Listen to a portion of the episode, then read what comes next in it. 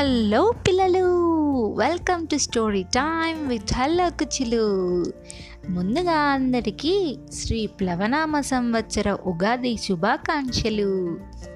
ఇవాళ మనము ఉగాది గురించి చెప్పుకుంటాము. ఉగాది అంటే ఏమిటి? ఎలా జరుపుకోవాలి? ఎందుకు జరుపుకోవాలి? అని అడుగుతుంది మన చిన్ని. అక్క అక్క ఉగాది అంటే ఏమిటి?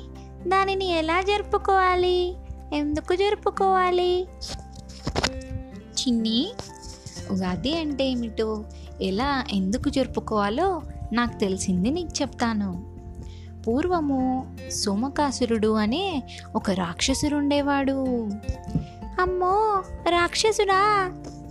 అవును చిన్ని. ఆ రాక్షసుడు ఏం చేశాడో తెలుసా? బ్రహ్మదేవుడి దగ్గర ఉన్న వేదాలన్నీ దొంగలించాడు. దొంగిలించి ఒక సముద్రంలోకి వెళ్ళి దాక్కున్నాడు.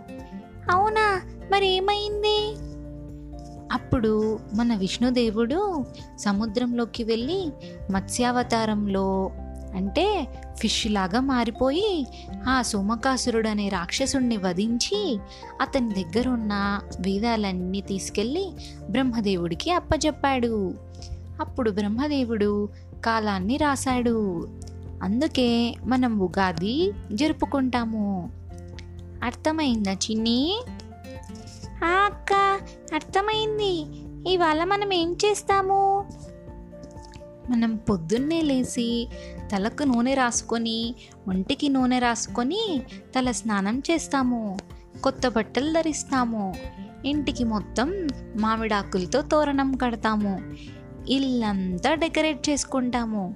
తర్వాత పూజ చేసుకొని దేవుడికి ఉగాది పచ్చడి నైవేద్యంగా సమర్పించి మనం కూడా తింటాము. ఉగాది పచ్చడా అంటే ఏమిటి? ఉగాది పచ్చడి అంటే షడ్రుచుల సమ్మేళనం అన్నమాట. షడ్రుచుల అంటే ఏమిటి అని అడుగుతావా? నేను చెప్తాను విను. షడ్రుచులంటే ఆరు రుచులు అని అర్థం. దీంట్లో తీపి పులుపు వగరు ఉప్పు కారం చేదు అంటే ఈ ఆరు రుచులతో కలిసి ఒక పచ్చడి తయారు చేస్తారు. దానిని మనం తినాలి. అర్థమైందా? అర్థమైందక్క. అయితే నేను అమ్మను తీపి ఎక్కువగా వేయమని చెప్తాను. లేదు లేదు చిన్ని అలా చేయకూడదు. అన్ని సమపాలల్లో ఉండాలి.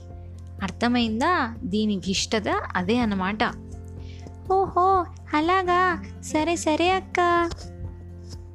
ఇంకేం చేస్తామక్క? మనం ఇవాళ పంచాంగ శ్రవణం వింటాము.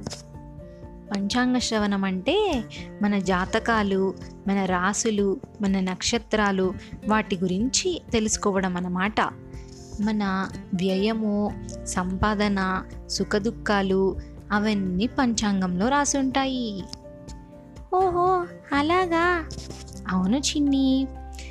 ఈ పంచాంగ శ్రవణము ప్రొద్దున లేదంటే సాయంకాలము మనం ఎక్కడికన్నా గుళ్ళకు వెళ్ళి అక్కడ పూజారులు చెప్తూ ఉంటే వినాలి.